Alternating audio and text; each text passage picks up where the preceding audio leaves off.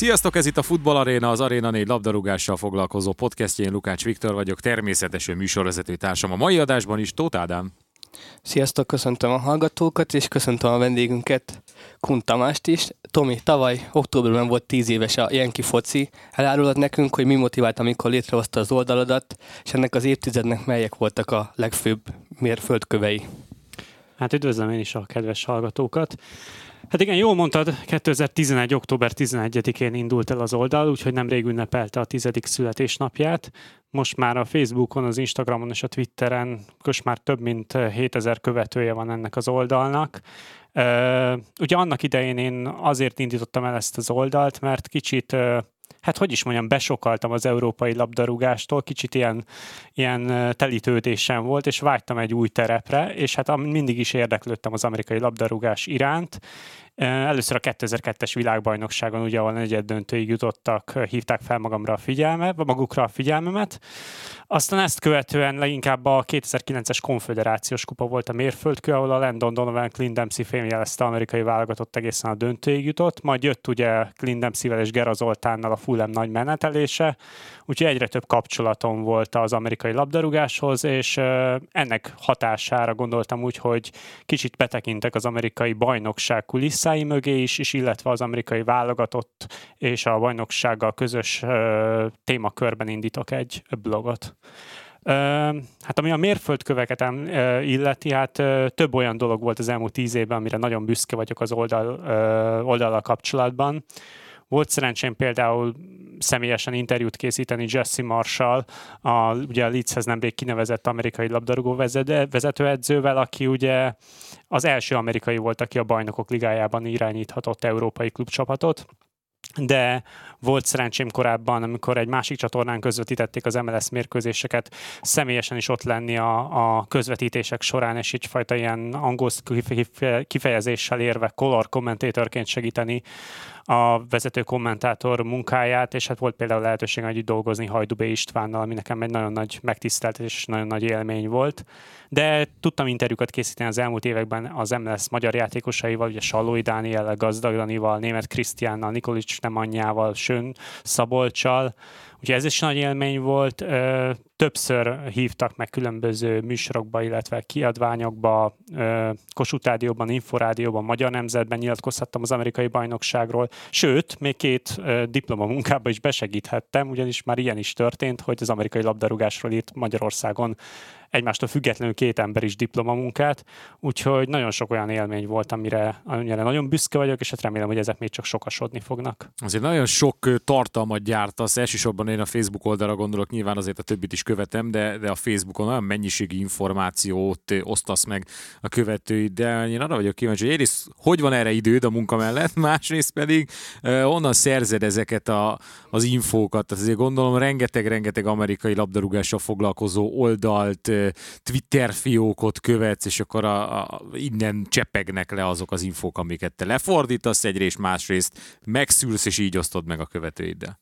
Hát, hogy hogy jut erre időm, azt néha én is fölteszem ezt a kérdést magamnak, úgyhogy ez néha számomra is talány, de hát ugye ez egy nagy szenvedély, és igazából ez a hobbim, úgyhogy így ez egyfajta kikapcsolódás is, és nagyon nagy élvezettel és örömmel csinálom. Hát az a nagy szerencse, ugye, hogy egy olyan egy olyan ország labdarúgását követem, ahol ugye a média egy elég kiemelt szerepet kap, úgyhogy rengeteg felület van az amerikai labdarúgással kapcsolatban, onnan információkat lehet szerezni. Az MLS ilyen szempontból kifejezetten jól követhető bajnokság, rengeteg tartalmat gyártanak, műsorokat, podcasteket, videós anyagokat, nagyon jó cikkeket lehet olvasni a témában, és hát eleve az egész amerikai labdarúgás egy Magyarországon feltérképez, feltérképezetlen terep, úgyhogy eléggé hálás téma egy hozzám hasonló bloggernek, mert mindig tudok újat mondani az olvasóknak akár az amerikai labdarúgás jelenéről, akár annak múltjáról. Még egy picit rákötnék arra, hogy azt mondtad, hogy kicsit besokaltál az európai focitól, és ezért kezdted tíz évvel, ez, most már bő tíz évvel ezelőtt ezt az oldalt.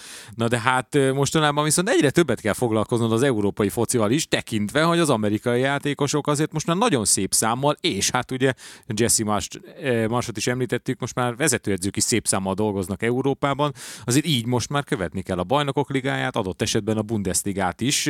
Hogy megy ez a visszarázódás? ez egy nagyon kellemes, ez egy nagyon kellemes kín. Igen, én azt gondolom, hogy egy egészen egyértelmű futball, tehát labdarúgás boom zajlik az amerikai Egyesült Államokban. Ugye az európai bajnokságokban, ha megnézzük például a, az idei téli átigazolási időszakban 68 millió dollárt kaszált az MLS játékos eladásokból, ezzel világszinten az ötödik bajnokság voltak, megelőző többek között a Bundesligát vagy a brazil és argentin első osztályt. Tehát ez a téli átigazolási időszak is az bizonyítja, hogy egyre több játékost adnak el az MLS-ből Európába. Jó részük egyébként amerikai, és hát nem beszéltünk még az olyan amerikai tehetségekről, akik mondjuk vagy MLS akadémiáról kikerülve, vagy másféle úton, módon jutottak el európai top csapatokhoz. Ma már azért az egész, egész bajnokok ligájában szinte minden élcsapatnál láthatunk egy-egy amerikai játékost. Úgy érzed, akkor az MLS már leszámolt azzal a billoggal, mint hogyha kiöregedő sztárok gyűjtőhelye lenne. Ugye Don Garber is, az MLS komisszárja mondta, hogy frusztrálja ez. Ezt a te oldalon olvastam, hogy nyugdíjas ligának hívják gyakran a bajnokságot, és szerinted kilépette már ebből a szerepkörből a liga. Legutóbb ugye a Neymar úgy kapcsán vetődött ez fel, hogy Neymar, mint hogyha viccesnek gondolta, amit mondott, de ilyen lefitymálóan beszélt arról, hogy majd egyszer, hogyha nyugdíjas éveit tölteni, akkor majd három hónap Szabi miatt választaná az MLS, mint bajnokságot. Igen, ez, a, ez a nyilatkozat nekem is nagyon tetszett, ugye főleg annak tekintetében, hogy az MLS-ben csak akkor van három hónap pihenőt, hogyha a csapatod nem jut be a rájátszásba. Magyarul akkor Neymar már előre elkönyvelte, hogy egy olyan együtteshez fog igazolni, ami rosszul fog szerepelni a bajnokságban. Hát neki amúgy is kiszokott esni ez a februári rész, amikor születésnapja van. teljesen a, véletlenül visszatérő sérülések. mindig egy visszatérő sérülések, ott egy hónap pihenői azért szokottak adni. Úgyhogy igen, én azt gondolom, gondolom egyébként, hogy az elmúlt években ebben jelentős fejlődés ment végbe. Ha végignézitek egyébként a bajnokságot, azért hát most némi malíciával mondhatom, hogy azért a szériában több visszavonulás közeli játékos találunk, mint az MLS-ben nem, nem egy egyébként az MLS-ből ment oda, hogyha megnézzük Ibrahimovicsot, Nanit vagy Jovinkót, ugye korábbi MLS játékosok most már a szériában ö, élik alkonyukat, persze ez elég magas színvonalú alkony, de attól még mégis alkony. Hát az MLS most megpróbál egyfajta ö, selling league válni, ez egy, ez egy teljesen bevallott célja, ugye az általad is idézett Don Garber komisszár ezt már többször elmondta, hogy szeretne ö, olyan, olyan, olyan ö, bajnokság lenni, amire figyelnek az európai élbajnokságok, és az előbb említett ö, transfer transferdíjak azt mutatják, hogy figyelnek is az európai bajnokságok erre a ligára. Hát nagyon-nagyon sokat fejlődött az akadémiai rendszer, ugye a 2009-2008-ban kezdték el az MLS akadémiákat építeni, onnan nagyon sok játékos került ki, akiket most topligába el tudnak adni, illetve a saját maguk által kitermelt, bajnok, kitermelt játékosok mellett nagyon odafigyel az MLS a dél-amerikai piacra, és nagyon sok fiatal dél-amerikai játékost vásárolnak meg, nem titkoltal azzal a célral, hogy később majd nagy profittal értékesítsék őket Európába. Úgyhogy egyfajta hidat akarnak képezni Dél-Amerika és Európa között, illetve a saját akadémiájuk lehetőségét kihasználva játékosokat eladni. Hát ugye Emlékeztetünk például Alfonso Davisre, aki ugye a Vancouver Akadémiáról került ki. Hát az ő átigazolási díja, díja az például jó, jó pár évre fedezte a Vancouveri akadémiai költségeit, úgyhogy ez is azt mutatja a tulajdonosok számára, hogy ez egy jó üzlet. De például Dortmundban futballozó Giovanni Reina a New York City Akadémiájáról került ki, a Juventusban futballozó Weston McKennie a Dallas Akadémiájáról került ki, vagy esetleg a Mönchengladbachban játszó Joe Scully-t is mondhatnám, aki szintén a New York City Akadémiájáról került ki. Úgyhogy ez a két vonal vonal, ami az MLS jelenében jelenleg meghatározó, az akadémiai képzés, illetve a dél, fiatal dél-amerikai játékosok importja, később pedig exportja. Ezt a mondatodat fognám meg, amire utaltál, hogy a Davis eladásából befolyó pénz az az akadémia működését fedezte. Ugye ez európai csapatoknál nem menjünk nagyon messze, akár a magyar együtteseknél is elő-elő fordul, amikor bejut valaki a Bajnokok Ligája, vagy az Európa Liga főtáblájára, hogy az ottani bevételt, ami magyar szinten igencsak magas, nem a megfelelő helyre összpontosítják, hanem inkább játékos vásárlásokra, magas fizetésekre. Van egyfajta különbség itt az MLS kapcsán, hogy ők viszont inkább az utánpótlásba forgatják ezt bele, tekintve, hogy egyébként ott ugye nem az átigazolási díjak azok, amik igazán tehát vételi oldalon nem az átigazolási díjakra költenek, hanem inkább egy-két kiemelt fizetési játékosra.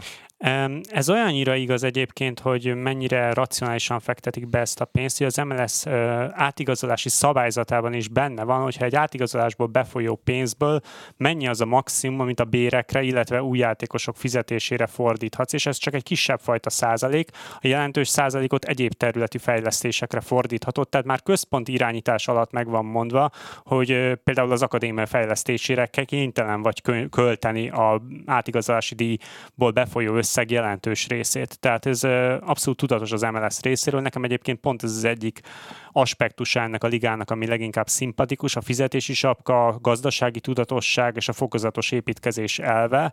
Itt nem fordulhat elő az, ami például a 70-es, 80-as években megtörtént az annó a North American Soccer League-gel, az NASL-lel, ami ugye Pelével és Beckenbauerrel volt annó fémjelezve, hogy túlköltekeznek, és a saját túlköltekezésükbe összeomlanak. Ez, ez történt az NASL-lel, az MLS ezt akarja elkerülni, úgyhogy mindent nagyon-nagyon szigorú, szigorú pénzügyi és gazdasági szabályozás övez. Több játékost említettél már, akik ugye a Bundesligában pallírozódnak és amerikaiak, de a felsorolásból kimaradt Ricardo Pepi, aki az Augsburgot választotta. Szerinted a mostani mezőnyben egyébként az MLS-ben találhatnak-e a német klubok egyébként, mert most már szemlátom, hogy próbálnak szemezgetni mondjuk új Alfonso Davis-t, hogy esetleg Pepi megoldás jelentette az Augsburgnak a csatár gondjaira? Hát Ricardo Pepi egy nagyon érdekes figura, ő neki nagyon-nagyon gyorsan indult be a szárnyalása az MLS-ben. Ugye egy évvel ezelőtt még az MLS-ben is tehetségnek számított, de még senki sem tudta, hogy így be fog robbanni. Majd egy év alatt megrúgta a liga történetek legfiatalabb triplázását, bekerült az amerikai válogatottba, ahol góllal debütált, és hát ugye is átigazolt a Bundesligába, és nagyon-nagyon gyors volt ez, a, ez az emelkedés, és hát most lehet látni azt, hogy a, hogy a srác most kezdi fölfogni ezt az egészet, és neki még a Bundesliga elsőre egy kicsit sok, de azt gondolom, hogy jó csapatot választott az Augsburgban olyan tekintetben, hogy idővel az lehet az ő szintje, ahol fölveti majd a Bundesliga, illetve Európa ritmusát. Úgyhogy ő vele én türelmes lennék, egy nagyon fiatal támadó. És hát rajta kívül is kerültek azért még a Bundesligába az idei téli játékozási időszakban az MLS-ből játékosok. Kevin Paredes szintén egy fiatal labdarúgó a DC United-től szerződött a Wolfsburgba, úgyhogy ez is azt mutatja, hogy, hogy, a, hogy a Bundesliga odafigyel az MLS-re, hogy kik lehetnek az újabb ilyen játékosok. Hát ugye nagyon sok fiatal tehetség fordul meg, vagy futballozik jelenleg az MLS-ben.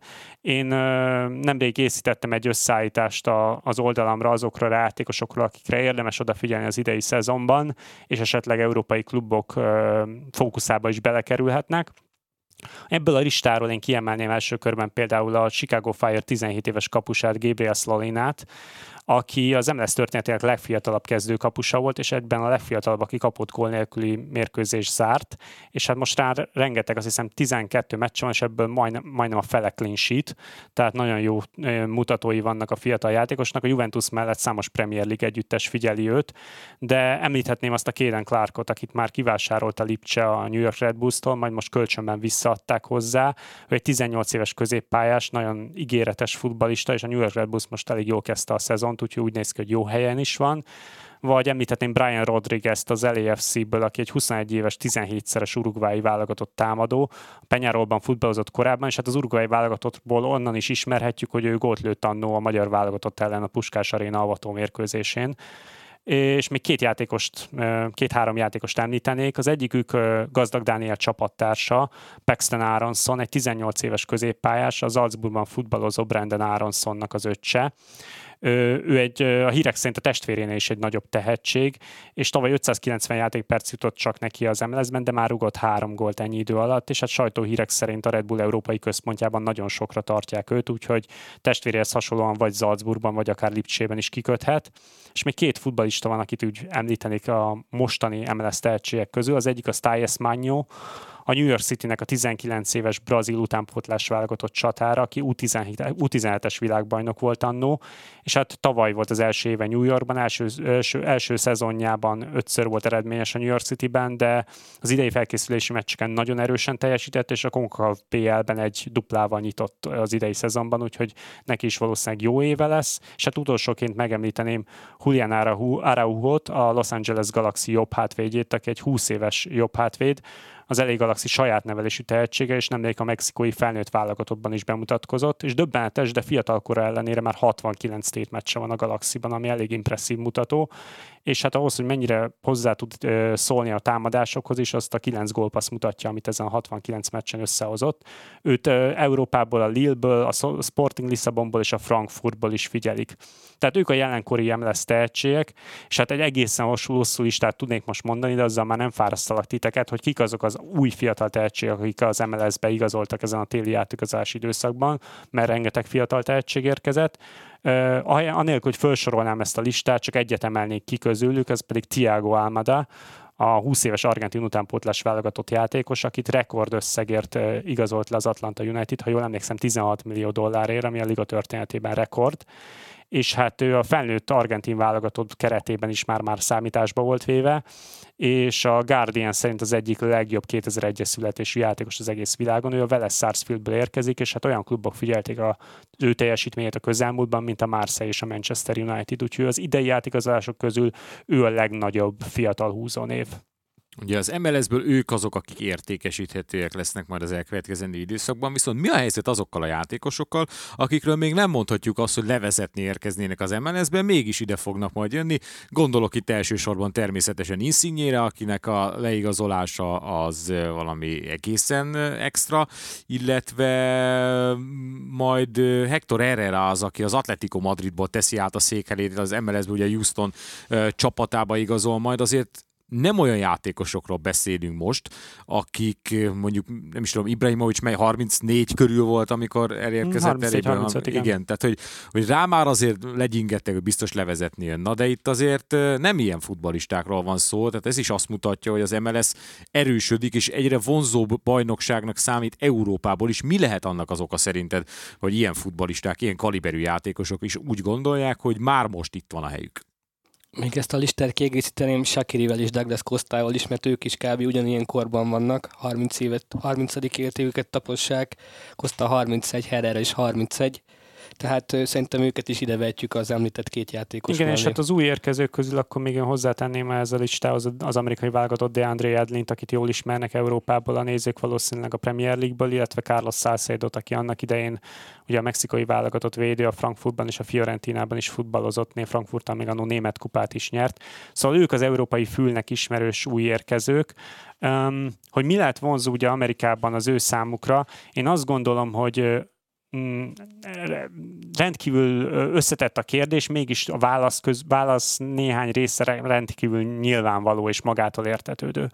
Az egyik része az a kiszámítható jövedelem. Ez pont az MLS-nek a tudatos építkezése és a gazdasági stabilitása mutatja, hogy itt megkapod azt a fizetést, amit leírnak neked a papírra, miatt nem kell aggódnod, hogy jövedelmi problémáid lesznek. Nagy nézőszámok vannak, ugye hát láttuk 75 ezer néző volt az elmúlt hétvégén a Charlotte meccsén, tehát elég, eléggé jó hangulatban vívják a mérkőzéseket. Egyre színvonalasabb a bajnokság. Hát említettem, hogy egyre több európai szuperklub figyeli ezt a ligát a, a fiatal tehetségek miatt is, de ez is azt mutatja, hogy egyre jobb magasabb polcon tartják az MLS-t.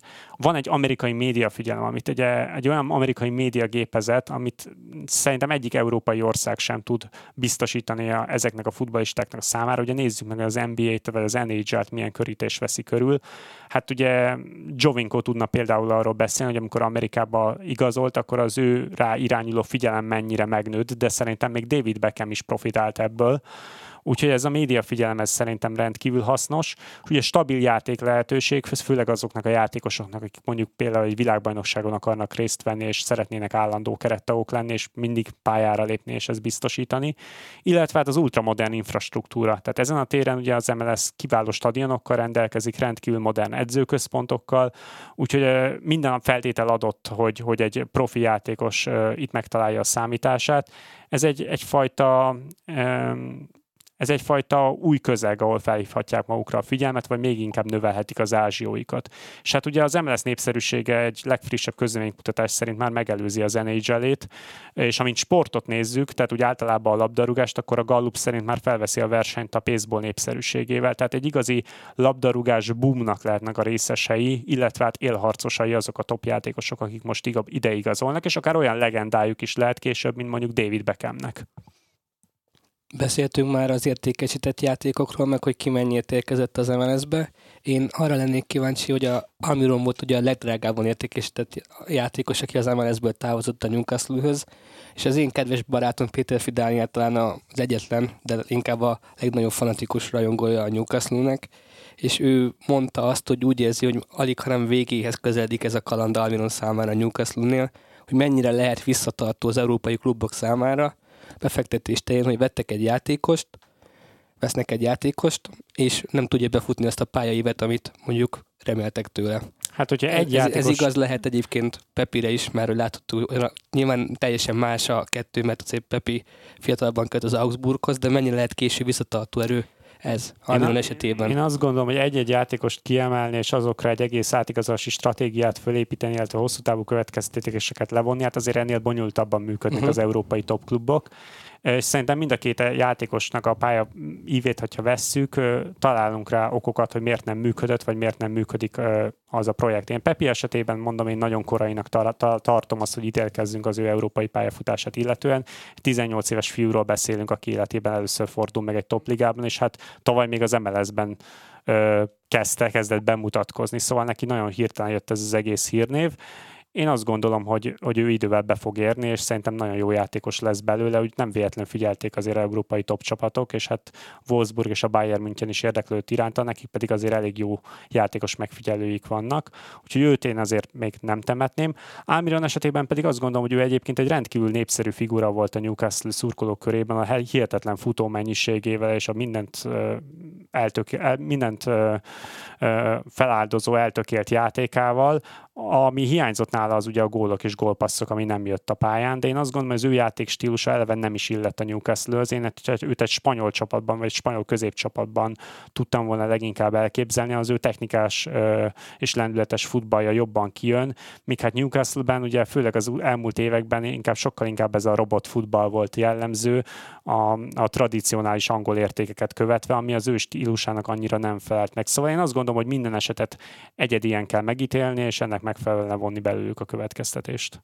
Szerintem itt az ideje, hogy egy kicsit az idei szezonnal is foglalkozzunk, és elsősorban, vagy legelső témaként én itt felvetném az újoncot, mert hogy új csapattal bővült a liga, itt van a Charlotte.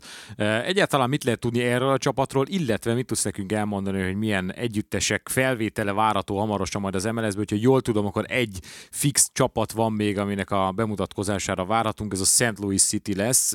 Mit tudunk még többekről, mi a helyzet a Charlotte-tal?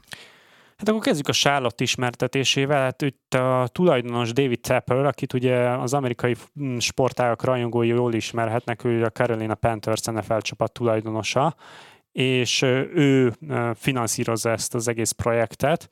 A legismertebb játékosuk jelenleg az európai nézők számára a Leicesterrel korábban bajnoki címet szerző osztrák válogatott hátvéd Christian Fuchs, van egy lengyel válogatott támadójuk Káros Fiderski személyében, aki ugye most tegnap meg is kapta a behívóját a sorsdöntő VV pótselejtezőre a lengyel válogatottba, és vannak még ekvádori, kosztarika és perui válogatott játékosok is a keretükben, de azért a keretük erősségét jó mutatja, hogy mikor megkérdezték a vezetőedzőjüket, hogy milyen várakozásaik vannak a soron következő szezonban, akkor azt mondta, hogy hát egyelőre rátunk az egészre, úgyhogy ő így értékelte az átigazolási időszakot. Hát ez azt mutatja, hogy egy újonc csapatnak ugye nagyon nehéz dolga van, ez nulláról felépíteni egy klubot, úgyhogy a Sárlottal kapcsolatban szintén türelmes lennék még az idei szezonban, nem számíthatunk tőlük nagy bravúrokra, a pályán. A lelátón annál inkább, hiszen ugye megdöntötték az MLS néző csúcs rekordját 75 ezer nézővel, közel 75 ezer nézővel. Ez egyébként a világon a második legnagyobb nézőszám volt az egész idei 2022-es esztendőben a Liverpool Chelsea Liga Kupa döntő után. És egyúttal ma olvastam egy olyan hírt, hogy meg is döntötték a merchandising, a meccsnapon értékesített merchandising rekordját is. Rettentően sok meszt adtak el, úgyhogy nagyon nagy az érdeklődés a Charlotte-ban ez, ez iránt a klub iránt, tehát reméljük a szurkolók kitartanak annak ellenére, hogy várhatóan azért az eredmények nem lesznek a legjobbak az első szezonban. Ami az új csapatokat illeti, Hát ahogy te is említetted, St. Louis City SC fog jövőre csatlakozni a bajnoksághoz. St. Louis egyébként egy nagyon érdekes város az amerikai labdarúgás történelmét tekintve. A, mondhatjuk, hogy a szaccernek a meleg ágya, 2014-ig minden VB résztvevő amerikai válogatottnak volt St. Louis-i születésű tagja. Tehát egy igazi, igazi hotbed ilyen tekintetben az amerikai labdarúgás szempontjából nagyon komoly tradíciók vannak, úgyhogy ők már nagyon megérdemeltek egy lab, saját labdarúgó klubot, én őket nagyon várom, és nagyon kíváncsi vagyok rájuk. Hát rajtuk kívül most még ugye egy hely kiadó a előre tervezett 30-as taglétszámhoz, és az legvalószínűbb, hogy a Las Vegasnál fog kikötni. Las Vegasban már nagyon régóta el akart menni az MLS, és most úgy néz ki, hogy tető alá tudnak hozni egy életképes projektet, úgyhogy nagyon valószínű, hogy ez lesz a 30. csapat, és hát a 30 után várhatóan egy időre megáll majd a bővítés. Don Garber komisszár arról nyilatkozott, hogy 30-nál egy kicsit hátradőlnek, és megelégednek ezzel a létszámmal, hát utána már azért szervezési problémák is lennének a ennyi csapat versenyeztetését illetően. Ami a bajnoksága kapcsolatos következő, közeljövővel kapcsolatos izgalmas fejlemény még, hogy 2023-tól beindul majd a ligák kupája, ami a Mexikó és az amerikai bajnokság közös versenysorozata lesz. Ezt minden nyáron meg fogják rendezni, és a világbajnoksághoz hasonló lebonyolítási rendszerben csoportmeccsekkel, majd kieséses találkozókon fognak megmérkőzni egymással a legjobb amerikai és MLS csapatok, és ez időre szünetelni fog a mexikói és az amerikai bajnokság is. Szerintem ez egy rendkívül érdekes és izgalmas projekt. Mire számíthatunk idén a magyar játékosoktól? Leginkább uh, Sallói teljesítményére vagyok kíváncsi, meg, hogy meg tudja ismételni a, a múlt évi esztendőt gólok számában, gólpasszok számában. Már ugye neki három éve vagy három idénye korábban volt egy kimagasló idénye, és uh, azt követte egy jóval gyengébb. Hát én azt gondolom, hogy Sallói most már nagyon megtalálta a helyét Kansasben és szerintem a tavalyi szezonra bőven lehet építeni. Ugye 2009 óta Vermes Péter, a magyar számozású Vermes Péter a Kansasnek az edzője. 2009 óta gyakorlatilag ugyanazt a játékrendszert, a 4-3-3-as játékrendszert játszák, ugyanazon taktikai elképzelések szerint, tehát van egyfajta kiszámíthatóság és biztonság és stabilitás, ami a, ami a Salói számára nagyon hasznos. Volt egy valóban egy visszaesés év a karrierjében, egy ilyen másfél év, amikor, amikor egyszerűen elmaradtak a gólok, de én azt gondolom, hogy mentálisan nagyon megerősödött abban az időszakban, és látszódott, hogy hát nem, kezd, nem felejtett el futballozni, de volt egyfajta mentális mélypont, amiből sikerült visszajönni, és szerintem ez rendkívül sok erőt ad neki, mert hogyha legközelebb ilyen szituációba kerül, akkor tudja, hogy ezen túl tud lendülni. Én beszéltem a szezon előtt Danival, és ő azt mondta, hogy nagyon bizakodó, tudja, hogy a tavalyi 16 gólt azt nagyon nehéz lesz reprodukálni, tehát nem akar magának elérhetetlen célokat kitűzni, de, de azt mondta, hogy nagyon elégedett volt a felkészülési időszakkal, és az új igazolással a belga utánpótlás, utánpótlás válogatott Endembével kifejezetten jól együtt tud játszani, ugye Endembe a bal, bal hátvédje a Kansasnek, egy 21 éves belga utánpótlás válogatott játékosról beszélünk, és Dani ugye a bal szélen szokott támadni, és az első meccseken is már látszott közöttük a remek összhang, nagyon ígéretes az a szárnya a Kansasnek, ami nagy problémája lesz az SKC-nek idén, hogy az első számú középcsatáruk, a, a mexikói válogatott Pulido az egész szezonra kidőlt, ami nagyon durva érvágás, mert ő ráadásul egy kiemelt fizetésű játékos, és egy klubban összesen három ilyen kiemelt fizetésű játékos futballozhat, és gondoljatok bele, hogy milyen az, hogy fizeted ennek a kiemelt fizetésű játékosnak a bérét egész évbe, nem tudsz helyére mást igazolni, mert nem tudsz több kiemelt játékos foglalkoztatni háromnál, és nincsen középcsatárod. Úgyhogy ezt a szezont középcsatár nélkül kell letudni a Kansasnek, egy Shelton nevű amerikai csatár játszik a helyén, de hát elég komoly talent gap van közte és Pulido között, úgyhogy ez nagyon nehéz lesz a Kansas számára az idei szezonban, de hát minden azon áll vagy bukik az ő idei sikerüket illetően, hogy Sallói és a a skót válogatott Johnny Russell tudják-e hozni azt a góltermelést, amit tavaly tudtak hozni. Hát nem lesz egyszerű feladat, én azt gondolom, de mondom, szerintem Sallói jó helyen van többi amerikai, vagy többi magyar játékosra rátérve, Sön Szabolcs, hát ő ugye új edzőt kapott, a korábban Valenciát is rövid ideig irányító Nico Esteves személyében, és hát neki azért nem lesz könnyű dolga, mert a, a Dallas nagyot erősített a széleken. Ugye leigazoltak egy argentin utánpótlás válogatott fiatalt, Alan Velasco-t, leigazolták a Polariolát, és mind a ketten szélső támadók. Úgyhogy azt gondolom, hogy nagyon komoly rivalizálás lesz Dallasban, hogy kikerül majd a csapatba. És hát ugye ott még ott van a kolumbiai Obrián, aki szintén egy elég jó góltermeléssel rendelkező szélső. Úgyhogy két posztra nagyjából négy játékos van, akik egymással fognak versengeni, ez nem lesz kis kihívás Sön Szabolcsnak. Ő nekem azt mondta, hogy ő, ő öt góllal és öt gólpasszal lenne elégedett az idei szezonban, de neki az a legfontosabb, hogy minél többször pályára tudjon lépni. Hát idén ez ugye még nem sikerült, az első fordulóban sérült volt, a második fordulóban pedig a kispadon ülte végig a meccset de azt gondolom, hogy egy ilyen fiatal játékosnak, mint ő, az ilyen versenyszellem az kifejezetten jót tesz, és hát egy olyan klubban futballozni, mint a Dallas, akire azért nagyon-nagyon odafigyelnek az európai játékos megfigyelők, ugye rengeteg Dallasi játékos került ki Európába, az egy, az egy áldás. Egy, egy, tényleg egy olyan klubban van, ahogy a fiatal futbalista, akkor felhívhatja magára a figyelmet. A Dallasnak ugye van egy együttműködési megállapodása a Bayern Münchennel, úgyhogy a Bayern München szoktak oda elmenni, edzeni a fiatal Dallasi játékosok, szerintem ez egy elég jó lehetőség.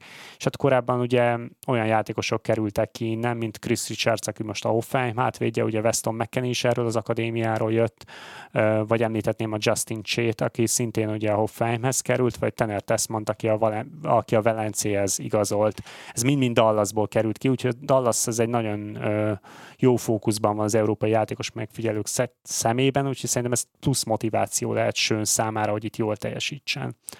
Ugye gazdag Dániel, hát ő, ő Filadelfiában egy nagyon jól összerakott csapatban van, hasonló helyzet kicsit, mint uh, Salói Dániel Kansas-ében, abból a szempontból, hogy itt is nagyon régóta együtt dolgoz, illetve nagyon régóta ugyanaz a vezetőedző irányítja az együttest, ugye Jim Curtin személyében, és hát nagyon régóta ugyanazt a játékrendszert játszák, és ebbe a hiányzó helyekbe próbálnak meg új játékosokat igazolni.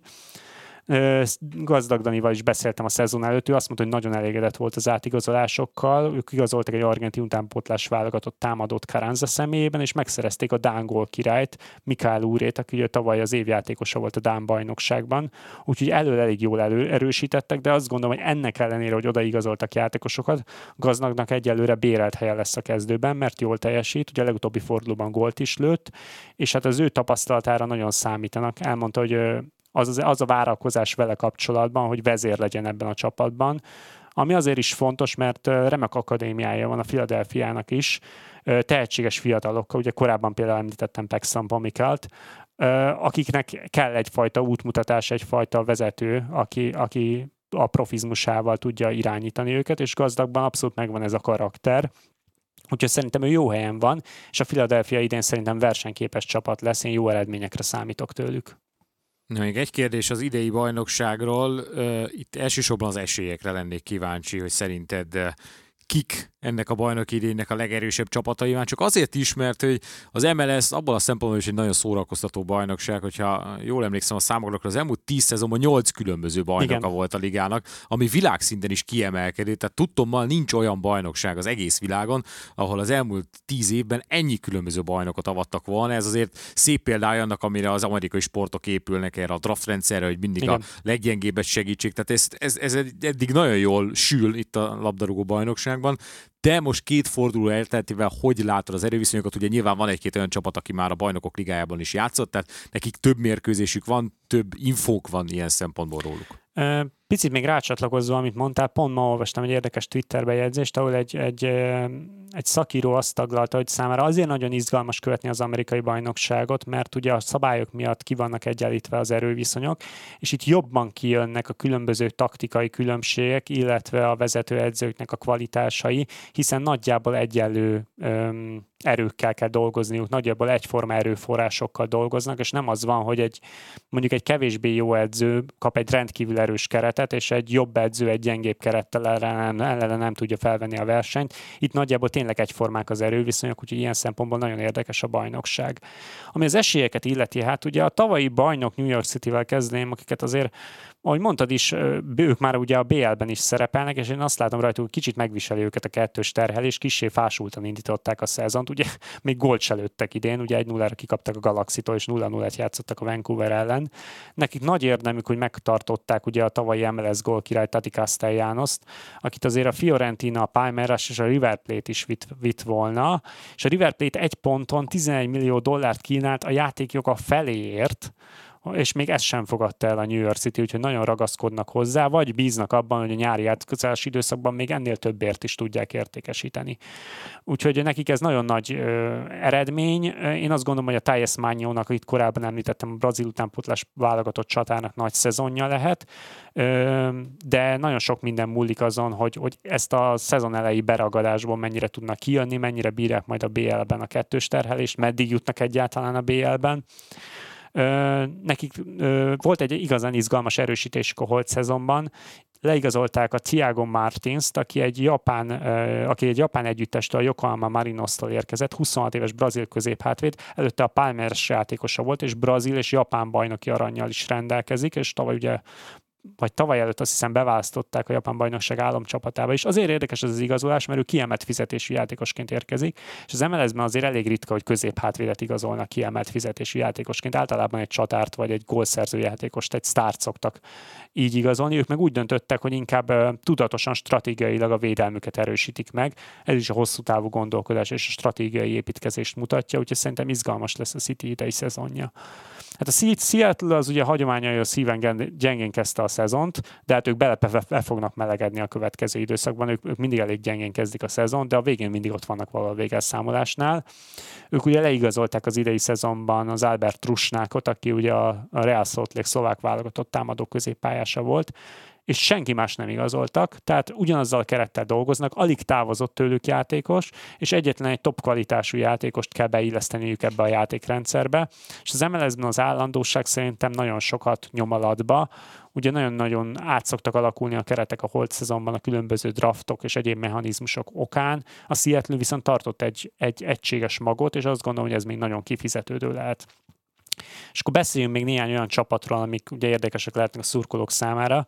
Ugye ott van például az LAFC, ahol Carlos Vela nagyon jól kezdte az idei szezont, ugye triplázott az első mérkőzésén, viszont ott náluk egy új edző van Steve Cherundolo személyében, akit az európai nézők még jól ismerhetnek. Ugye a Hamburgnak volt ő a játékosa, örökös játékos, ugye az összes, illetve Hannovernek volt az örökös játékosa, összes mérkőzését ott játszotta, ugye ponton elnevezték őt a Hannover polgármesterének is, és ő most edzői karrierét fogja megkezdeni az LAFC-nél, de az eddigi edzői renoméja az nem túl biztató. Ugye az amerikai másodosztályban kezdett el edzősködni, és ott elég rossz szezont futott a Las Vegas-szal. Nagyon sokban fölmerült a kérdés, hogy nem túl hamar el neki egy ilyen nagy pad, mint az LAFC.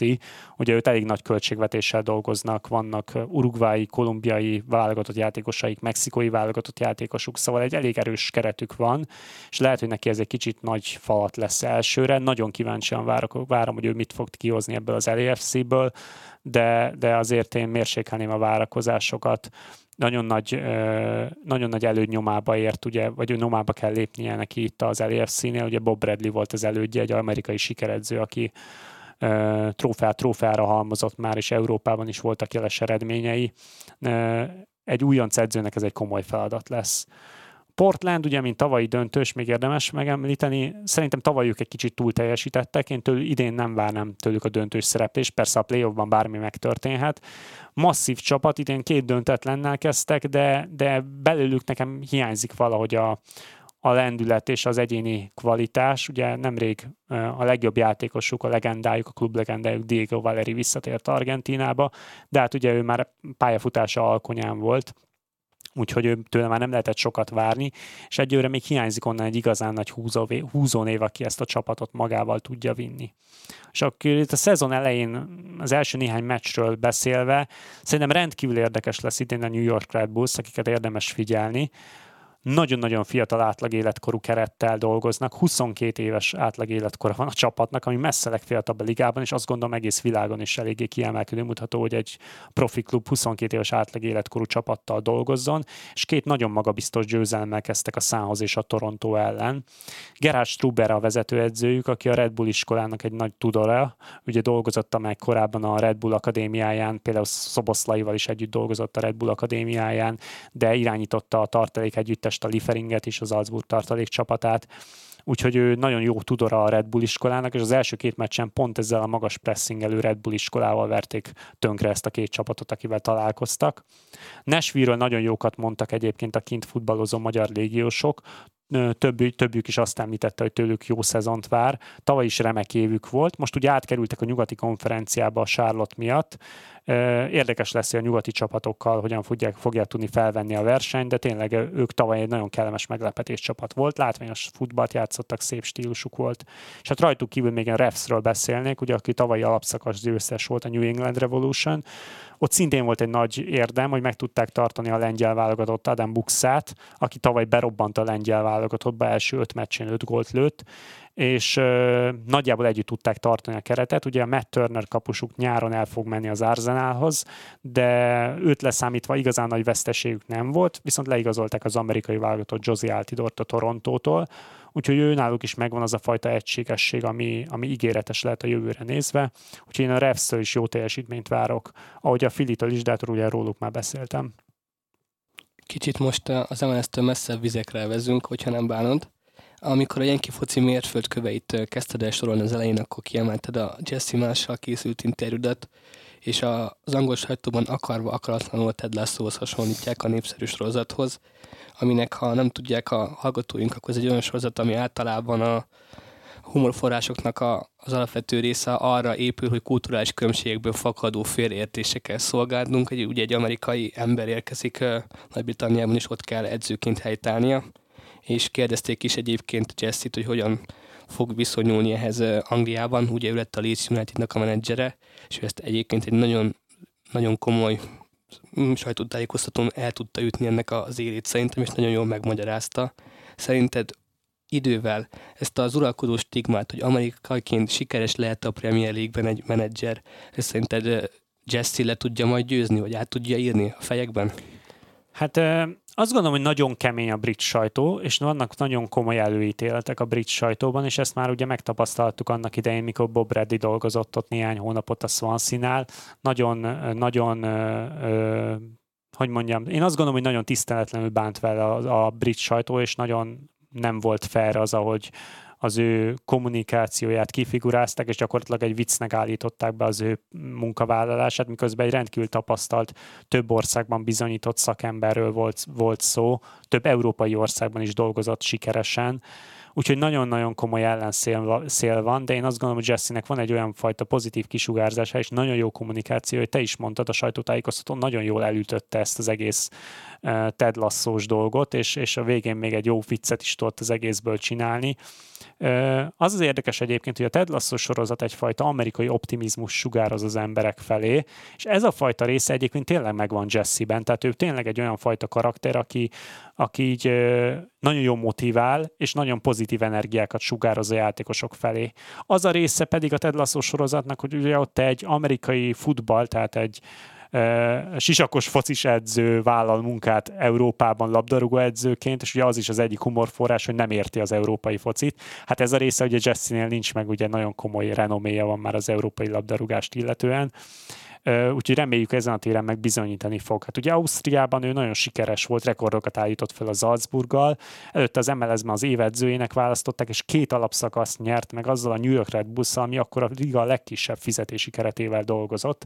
Tehát egy elég komoly handicapet dolgozott le, csupán azzal, hogy jó szakemberként egy jó játékrendszert valósított meg. Hát ugye Lipcse az nem volt egy sikeres kirándulás az ő részéről, ez is egy rendkívül összetett kérdés, ezzel kapcsolatban adott egy nagyon érdekes interjút egyébként az Atletiknek, amit azért ajánlok, én azt hiszem annak idején meg is osztottam ezt a Jenki focin.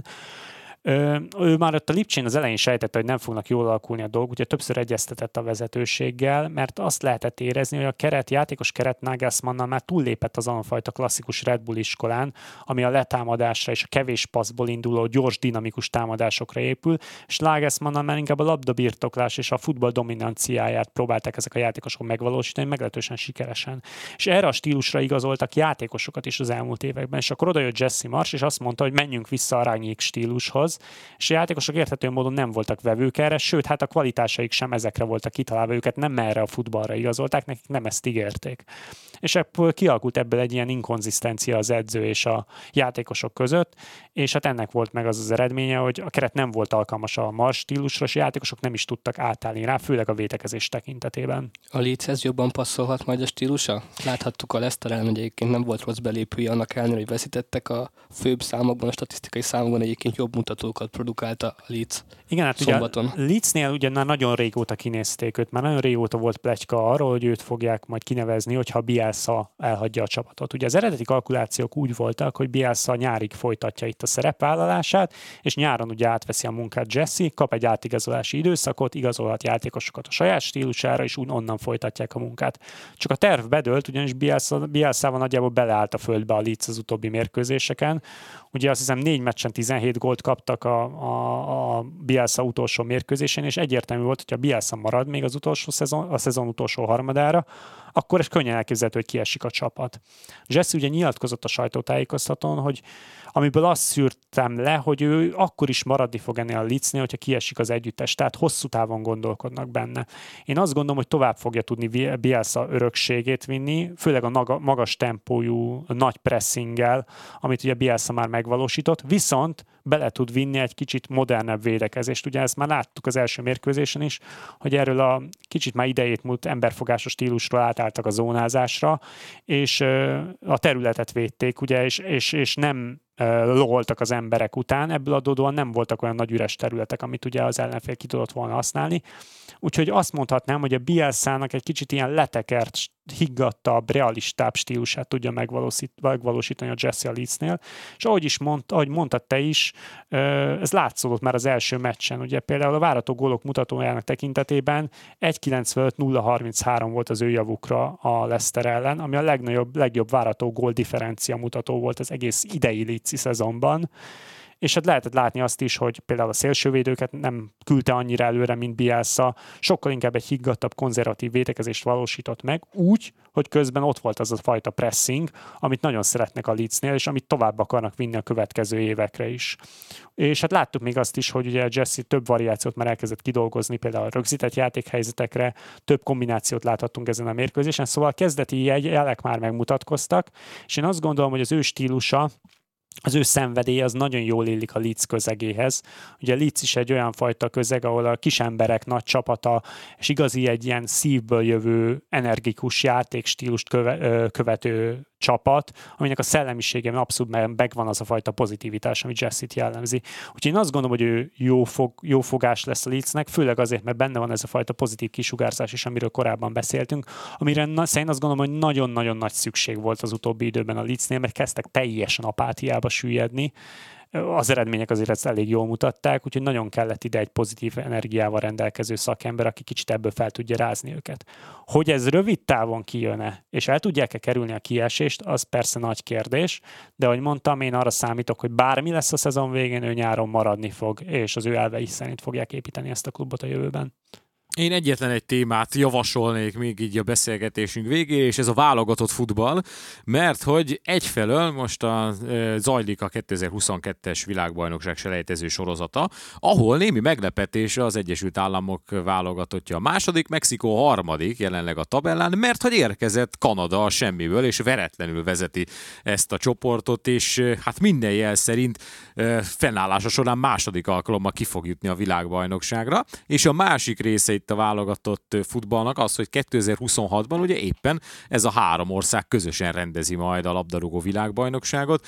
Az, az igazi cél az amerikai válogatottnak? Mit gondolsz, hogy a hazai rendezési világbajnokságon dobjanak nagyot, vagy ez a csapat képes lehet arra is, hogy 2022-ben ott legyen? Ugye még hivatalosan nincs meg a kvalifikáció, de hát azért nagyon félre kell, hogy menjen itt az utolsó három meccsen valami, hogy ne legyen meg.